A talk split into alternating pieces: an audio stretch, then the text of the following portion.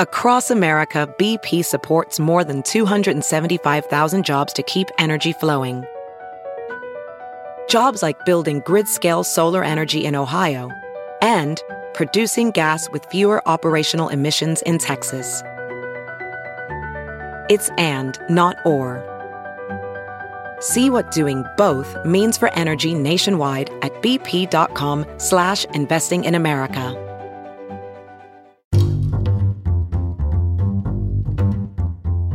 Hi, this is Josh Marshall, and this is the Josh Marshall Podcast.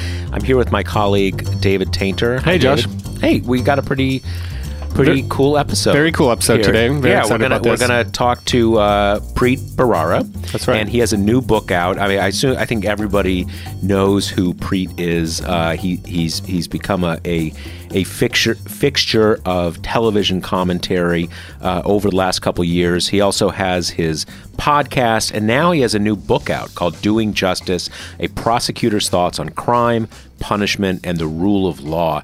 You know, at at uh, at this point, it's easy to for people to forget that before Preet was a big media star, he was the U.S. Attorney in the in the No Southern big- no District big deal of New there, York. yeah. yeah, yeah. Uh, and and before that, he uh, he worked on Capitol Hill as a, I believe, a Judiciary Committee staffer on the Senate side. Right, worked for Schumer, right? Yeah, worked for Schumer. I think back in back in the Bush years.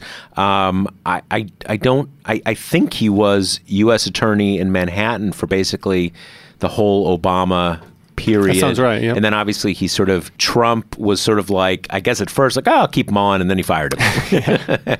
um, and there's there's uh, still some questions about that and and it's good that that that well we have a lot of questions for Preet uh, and it's good because he's right here. That's right. Josh, first, it's great to be here. And Thank you. In the fine tradition of sucking up to your host, Yes. I want to say that it's a, it's a particular pleasure of mine because I voraciously read way back at the start of TPM, maybe not the start, but close to the start. Now, 12 years ago, Uh-huh. your coverage of the U.S. attorney firings. Yes, yes, yes. Which, which I investigated. Which and I there's- and- investigated. and, and there's a part of that I'm going to want to come okay. back to. But I just, you Yeah. know, life goes full, full circle. And it's, there's some irony in the fact that here I am, a fired U.S. attorney, Yes. who once upon a time sat on a panel of the Judiciary Committee in the Senate and investigated those things. And and you should, I'm sure you know this from other people, but you should know also from the point of view of the investigators on the matter that we read everything that you wrote. Well, thank and you. it Thanks informed for- some of the things for, we, uh, we abs- thought about. So, so thank That's you for great. your thank, Thank you for your service, sir. um, So let me let me and before I because I want to get to uh, we got to get to our our just brief mention of our sponsor because that's Yes. how we how we how we how we do this. But one of the things I I, I want to ask you about is in the U.S. Attorney's office that you ran, the Southern District of New York. I want to I want to talk about the unique aspects of that office. But before we do, I want to quickly mention: Have, have you ever had Grady's cold brew iced coffee? Have you ever had it? It's uh, you don't haven't, to, but I will now. Well, it's it's. I I'm not going to. I'm not going to give you the hard sell, but it's it's it's actually really good. So here's I'm going to. They sponsor our podcast. I'm going to uh, quickly mention them. Want to become a true office hero? Treat yourself and your coworkers to the best iced coffee in the country with a 42 serving bag in the box from Grady's Cold Brew. Now shipping to 20 states on the East Coast. This coffee concentrate pours from a spigot just like boxed wine. So help yourself to cup after cup of Grady's signature New Orleans style flavor, freshly brewed with chicory for just a hint of all natural sweetness. Ready to give it a swirl? Get 20% off your first order at Grady'sColdBrew.com with promo code TPM. That's promo code TPM. All right, so we got Wait, just like yeah. boxed wine.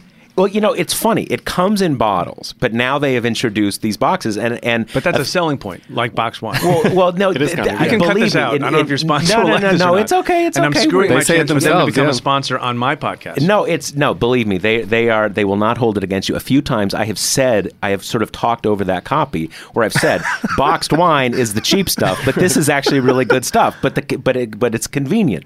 Um, yeah, it comes in bottles, but they have just introduced this because seriously, if you look over in that refrigerator right there, we have like nine of them. Right, these boxes. Yeah, ready to so yeah, it looks like it, but don't be fooled. All right, so Southern District of New York. So this is a this is the this is the office that you ran. It is also the office that is now running Much in the news. Yes, much in the news. So here's the thing: we are in Manhattan right now, and sort of one of the shorthands. is- I mean, it's located in Manhattan, But obviously, that particular office, for a number of reasons, not least of which New York is, is the country's financial capital, all sorts. It, it's covering a lot of stuff than just things that happened physically on the streets here in, in the borough of Manhattan. Tell us about that office. What makes it different, unique, versus all the other U.S. attorneys' offices around the country? Well, so, so another reason why I think it might be interesting for people to read this book is that a lot of the stories and the philosophy of that place and the culture of that place that people are wondering about. You know, people are wondering how's the Michael Cohen investigation going? What is the basis on which the Southern District of New York, SDNY, will decide to charge the president or not charge or not charge the president or charge his children or explore avenues of cooperation? Uh, the book is a lot about the DNA of that place mm-hmm. and how we thought about things and the tradition that I inherited from Mary Jo White and Robert Morgenthau and others going back in time. Uh, and how that tradition continues. You know, it, it, I inherited it, I hopefully maintained it, and it continued after. The Southern District of New York is, I think, a very special place for a lot of reasons. There are all these great public servants that people have never heard about. You know, you get to know the U.S. Attorney a little bit, and I did press conferences and news conferences, and people would hear me from time to time talk about cases and sentencings.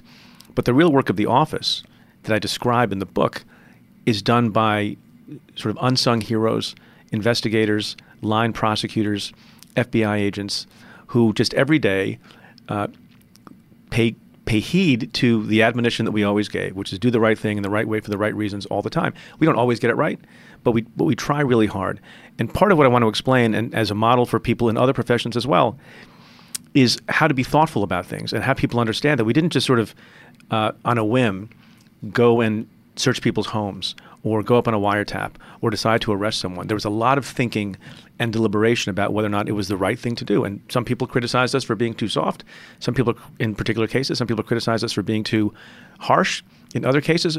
But I want people to understand that that place is about being thoughtful about it and about being deliberative about it.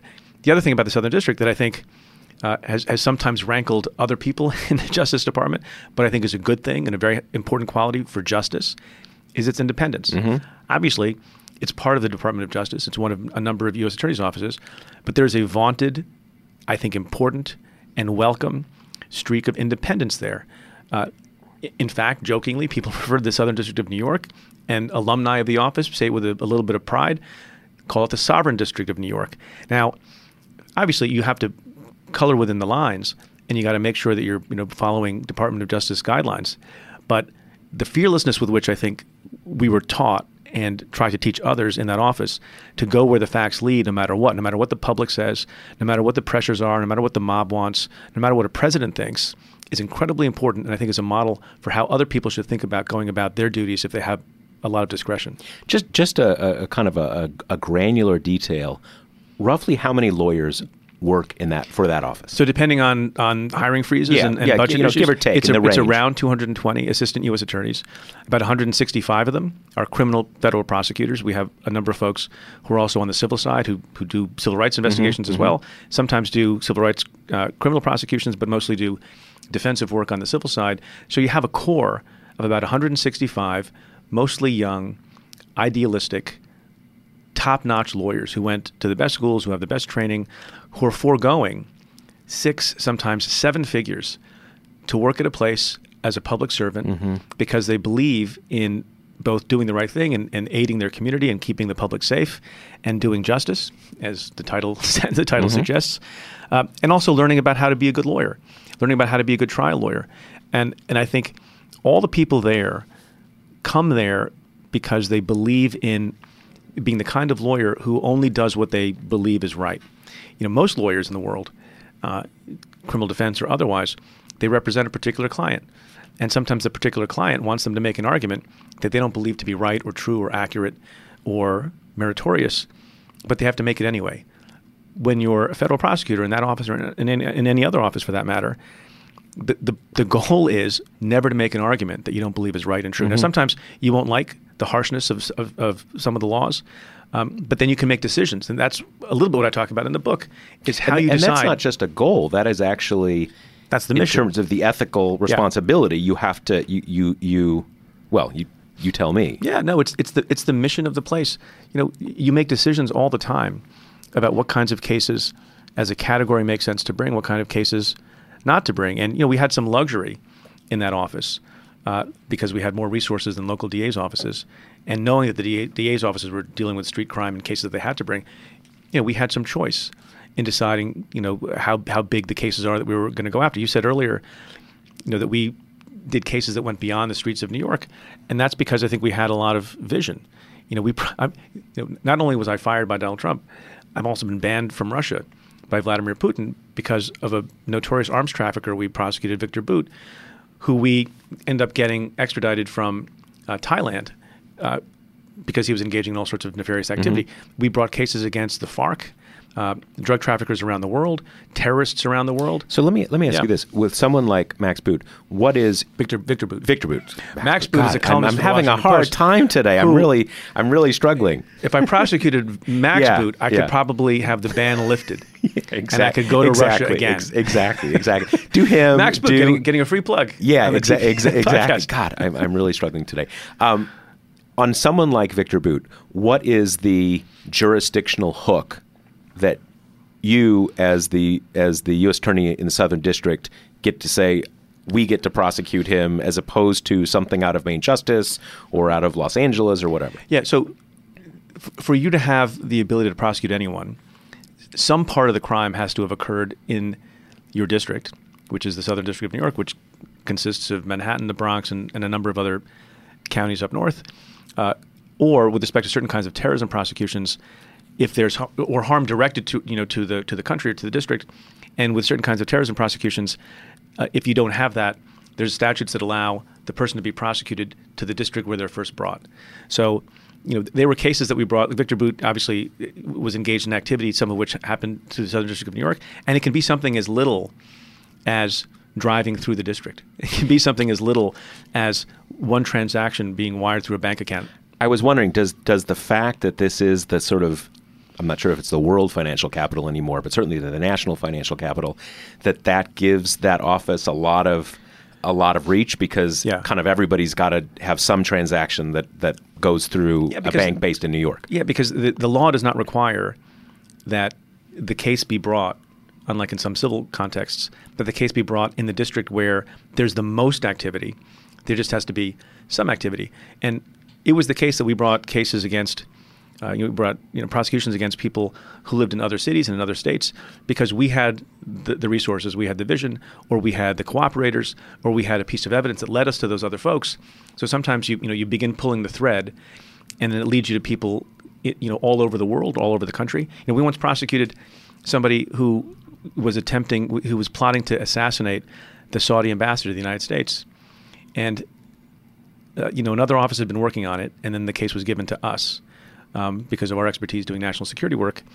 And there was a confidential informant involved, and one of the ways in which the confidential informant and others received payment was through uh, a wire transfer, which traveled through New York. So that allowed us to have jurisdiction over the case. So, so one thing, there's so many so many points I want to I want I want to get at. I'm one, here. One, one thing one thing you bring up, and this is something that has come up and and uh, well come up in the Michael Cohen case, that and it seems to have been one of the things that got him the sentence that, that he got was that he was willing to talk about some things, but there was lots of stuff that he was not willing, for whatever reason, was not willing to talk about.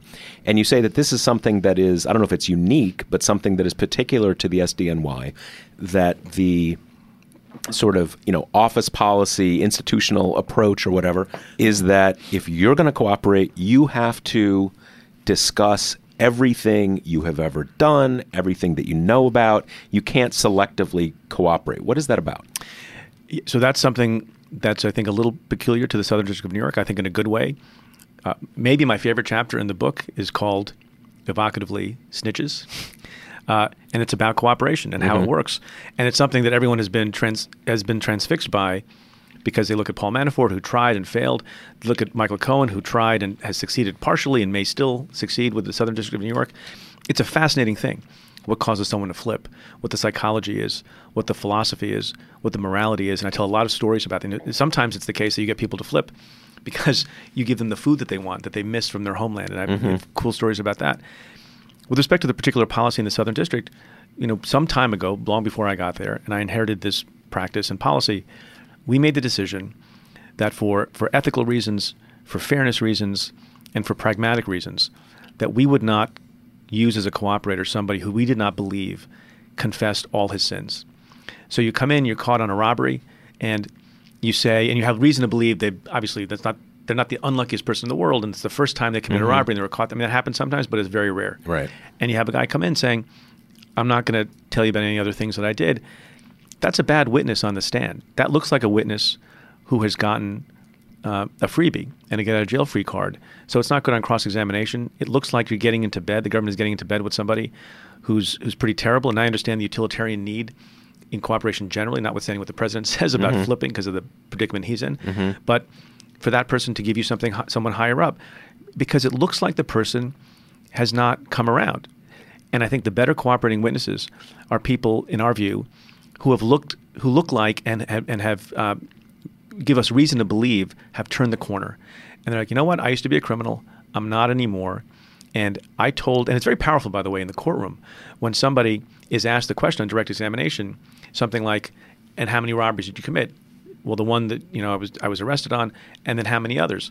Well, I did these other four robberies, and did we know about that? You have to be careful about how you phrase it for evidentiary reasons. But how did we come to know about that?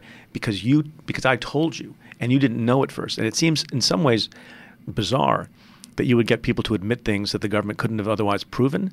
But it works because the culture in the Southern District is for judges to understand that they they should give some credit to somebody who has come clean on a lot of things. By the way, the, the other stories I tell in the book uh, are about situations where people confess to other things that they did because they wanted to get signed up as a cooperator, which is, you know, gives them a great benefit, and they solved cold cases.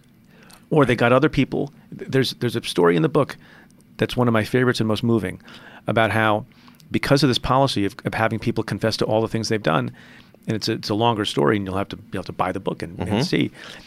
y- You know, a number of people who had been convicted of a homicide they didn't commit were exonerated after 17 years in prison because there were a couple of cooperators that one of our investigators, John O'Malley, talked to, and they ended up confessing due to this policy to a crime that actually other people had been convicted for. So it, it doesn't always work. It probably means that in some cases, uh, cooperation escapes us, but but people know we, we drive a hard line on that.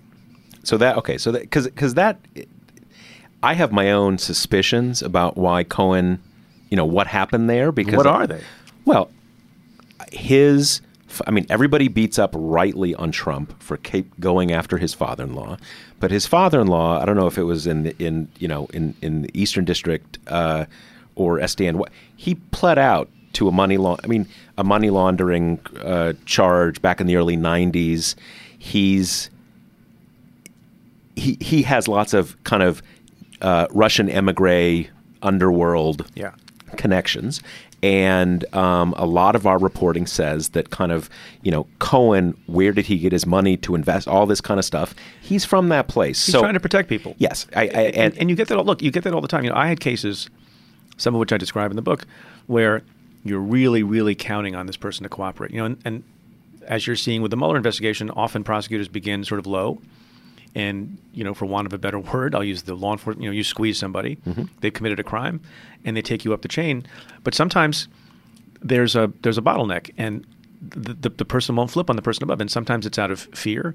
Sometimes it's because they have other things that they don't want to talk about. But uh, excuse me. On the other hand, I've also been in the room where someone has been uh, charged with a with a homicide, or someone's been charged with a gun crime, and they end up confessing, not after being berated, but after explaining to them that they're not going to get the benefit of cooperation, because we have this reason to believe that you have that you killed somebody because we and we wouldn't at that moment maybe eventually we'd be able to prove it. We wouldn't at that moment be able to prove beyond a reasonable doubt that you committed the homicide. And I've been in the room where people break down in tears and confess to these other things.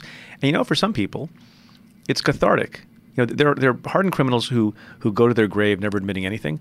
But even really serious criminals like uh, captains in the in, in the organized crime families. I tell the story of, uh, of, of of Mikey Scars, who was a high-ranking member of the Gambino crime family, who decided went back and forth for a period of time deciding whether or not to cooperate. My colleagues prosecuted him. Even people like that who've lived a life of crime, who are in a crime family, will sometimes want to get the, the, the, the you know the monkey off their back and confess and move on with their lives and go into witness protection or whatever. I mean, I think in his case, it seems to me that how much he's he knows a lot about that world. I'm sure of that. Maybe he didn't do the bad acts, but I, I and it, it's his father-in-law. He's you know his wife. Yep. So you you upend your whole family, right? He's in that community. So that's that was that was my. Uh, But there are some thought. people- yeah. who will throw their parents, their father-in-law, their best friends. I tell another story about about a a man who wore a wire on, on his best man and for whom he was going to be the best man Right. because he decided I can't go to jail. I just had a I just had a kid. Right, my right. own nuclear family comes first. So you have all types. Well, you know what? It, it's uh, this is a random association. You had one episode of your podcast where there was this guy who committed a relatively small financial crime. I think he did two or three years. Three years, yeah. Yeah, but he came back and sort of that was that was a great. Basically, this guy and he wanted to come back and I think at some level he wanted to show that he had reformed himself. redemption. he- yeah, stories yeah. of redemption are incredibly fascinating to people. And when you talk about crime and punishment, as I do in the book, it's all about people who are redeemable or not redeemable. And it was an extraordinary podcast for me. Stay tuned with Preet. That's my plug. Mm-hmm, Um, I'm going to plug a lot of things, not just coffee on this show, my friend. You can you the, the stage is open. The podcast, it's like it's like boxed wine. Yes, My podcast, but good, but, quality. yeah, yeah. quality. You know what I mean? Yeah. And you know, the thing that also people need to remember, prosecutors also, and it sounds like a tautology, but everyone's a human being. Defendants are human beings, judges are human beings, prosecutors are human beings, witnesses are human beings.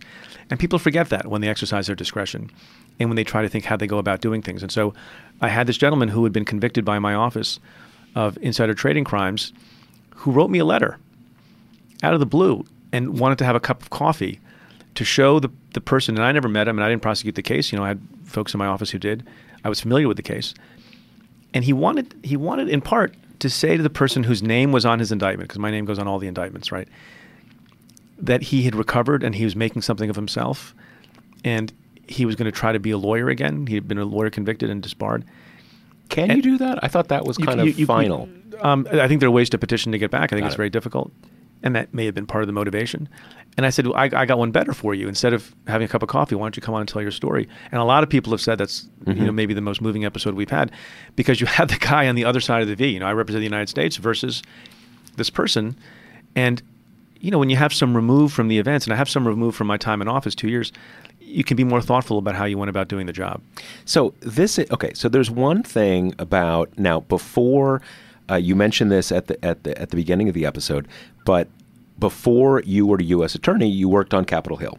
I did. and you were involved in the in this cluster of investigations around the U.S. attorney firings. Now, there's part of that investigation that is not uh, exactly on those firings, but had to do more broadly with with uh, uh, the Justice Department under under President Bush, and it had to do with James Comey and this this now famed uh, uh, hearing. Hearing May fifteenth, two thousand and seven. Right. So here here's the thing. So this is this hearing, which a lot of people. This is the sort of the the, the hospital bed, John Ashcroft. and- John Ashcroft had Yeah. pancreatitis, and he was, uh, you know, not able to do the the job of attorney general. And so, for a period of time, Jim Comey back then, who was much less famous than he is now, was the acting attorney general for all purposes because he was deputy. because he was deputy. right. Yeah, and while Ashcroft was in the hospital, basically Rosenstein. He had Rosenstein's Correct. current or until a few days ago position. exactly right. And and John Ashcroft was, was quite sick, and and you know who the FBI director was? Robert Mueller. Robert Mueller, right, Robert right, Mueller. right. So cast of characters. The band is back together, although in different spots.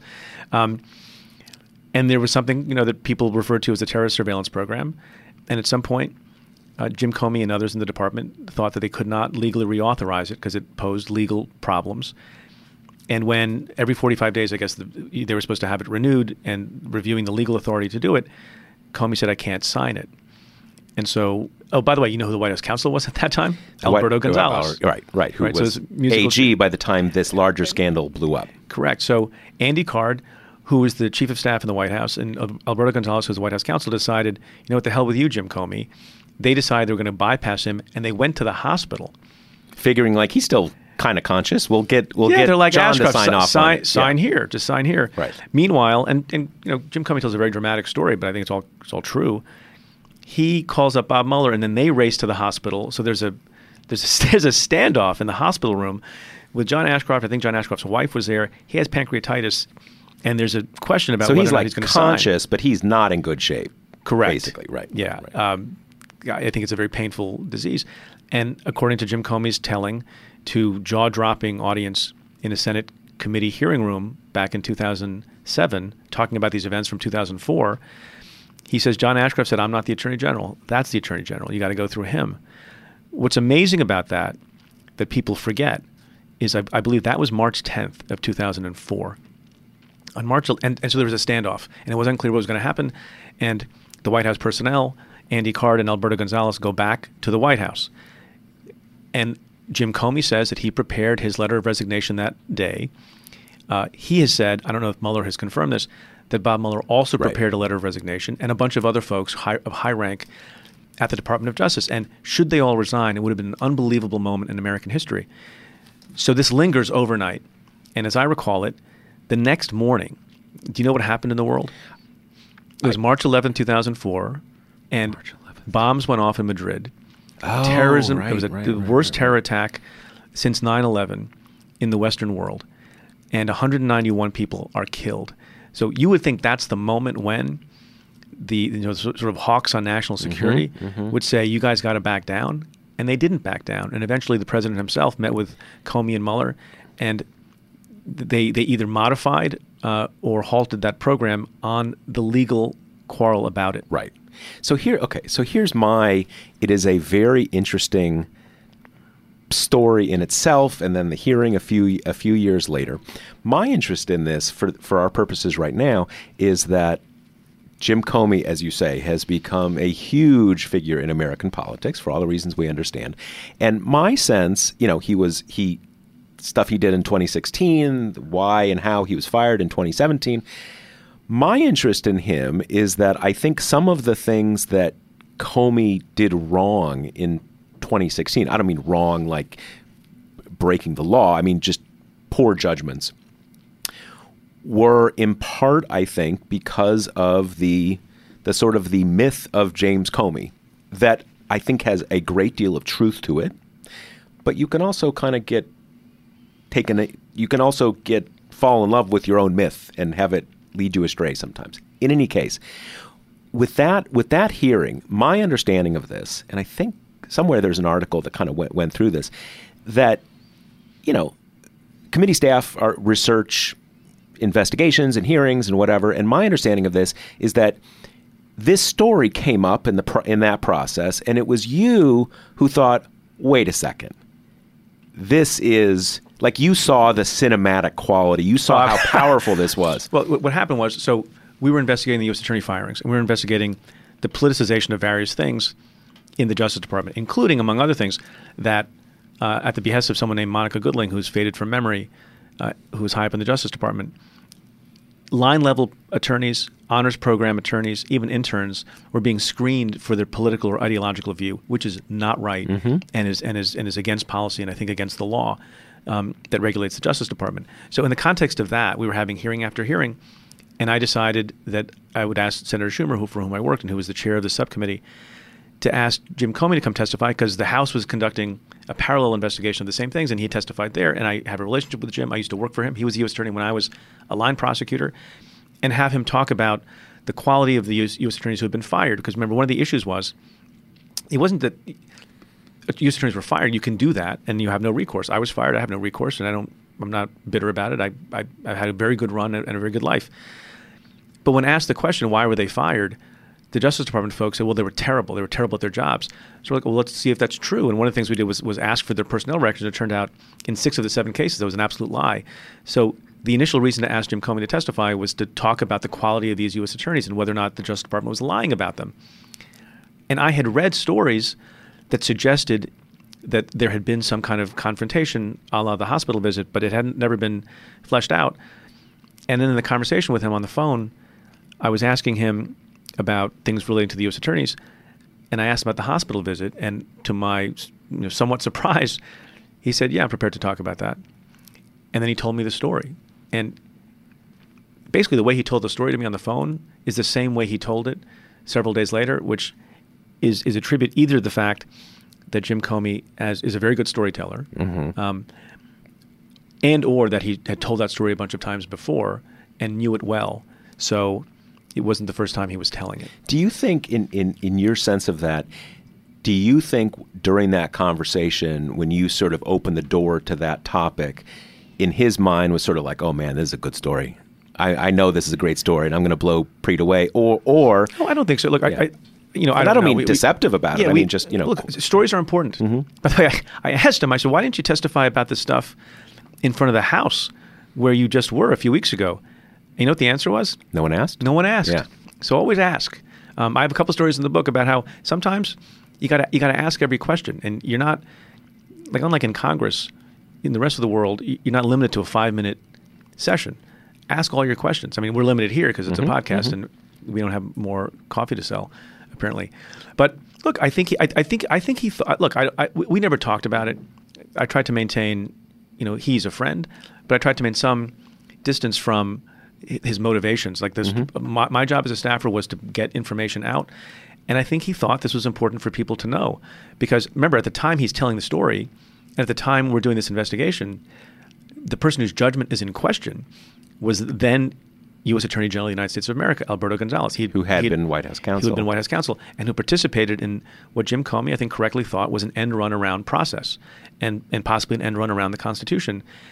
And so his testimony came, Jim Comey's testimony came after we had had earlier. I, mean, I remember all these because this is all I did 24 hours a day back then. April 19th or 20th of that year, Alberto Gonzales had testified um, catastrophically in front of the committee, mm-hmm. showing he didn't really have a handle on what was going on.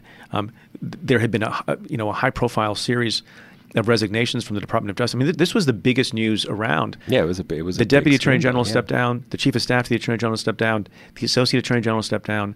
All sorts of people were implicated in just you know whether or not it was um, unethical. There was there was a lack of judgment that was pervasive, and I think and much of it politicization, bringing Yeah. politicization into the process of Yeah, and I think I think Jim justice. Jim wanted he had the opportunity, and when prompted, wanted to be able to tell the story that sort of shed some light on how some of the people, including the the one at the top, thought about these things, and it was important for the country to know. So, what is your sense from from from from knowing Jim Comey, from that experience with him, uh, from from working with him when you were at the when you were a line attorney at at, at SDNY?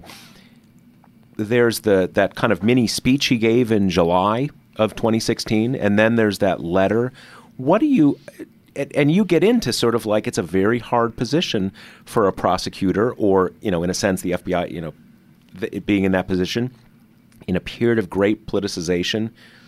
What is your take on why those things happened?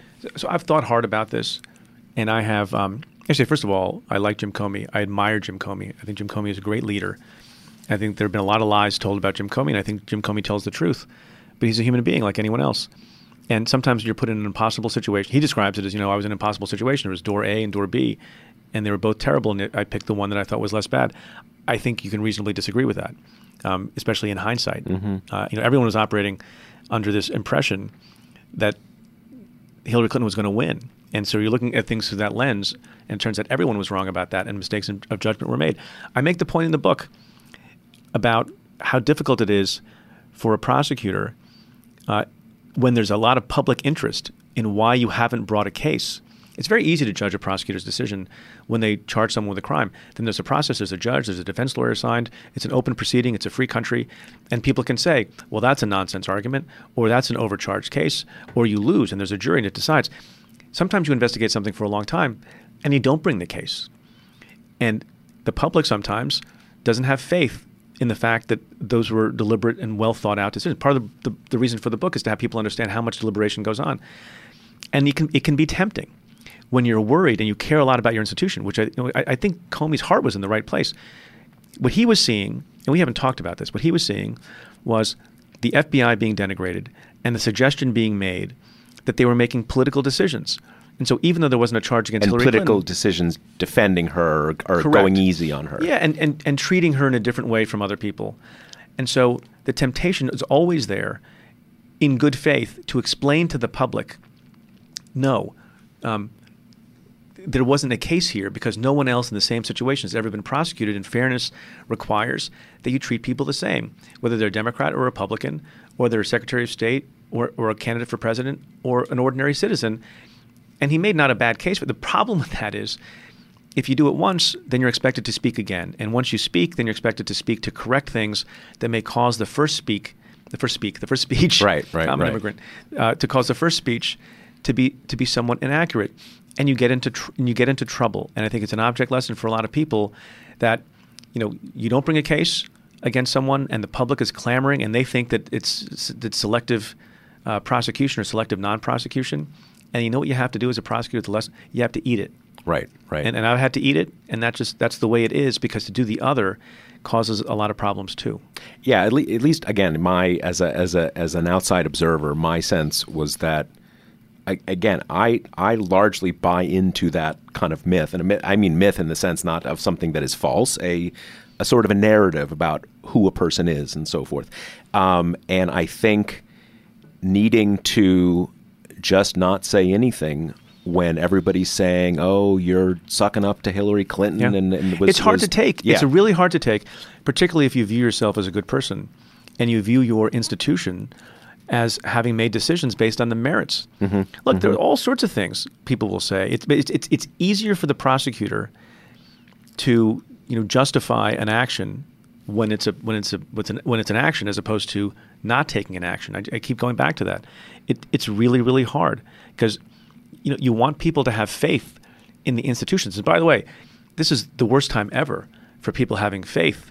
And and so this whole debate about the Mueller report is is going to be incredibly fascinating because on the one hand, people are making the argument that you know, you don't want to do the same thing that Jim Comey did and have derogatory information about people who were not charged, let's say Jared Kushner or other people, in a publicly available report, because that's that, that's committing the same offense and the same ethical lapse um, of sort of slandering people who you decided you weren't able to charge, and we don't do that in this country.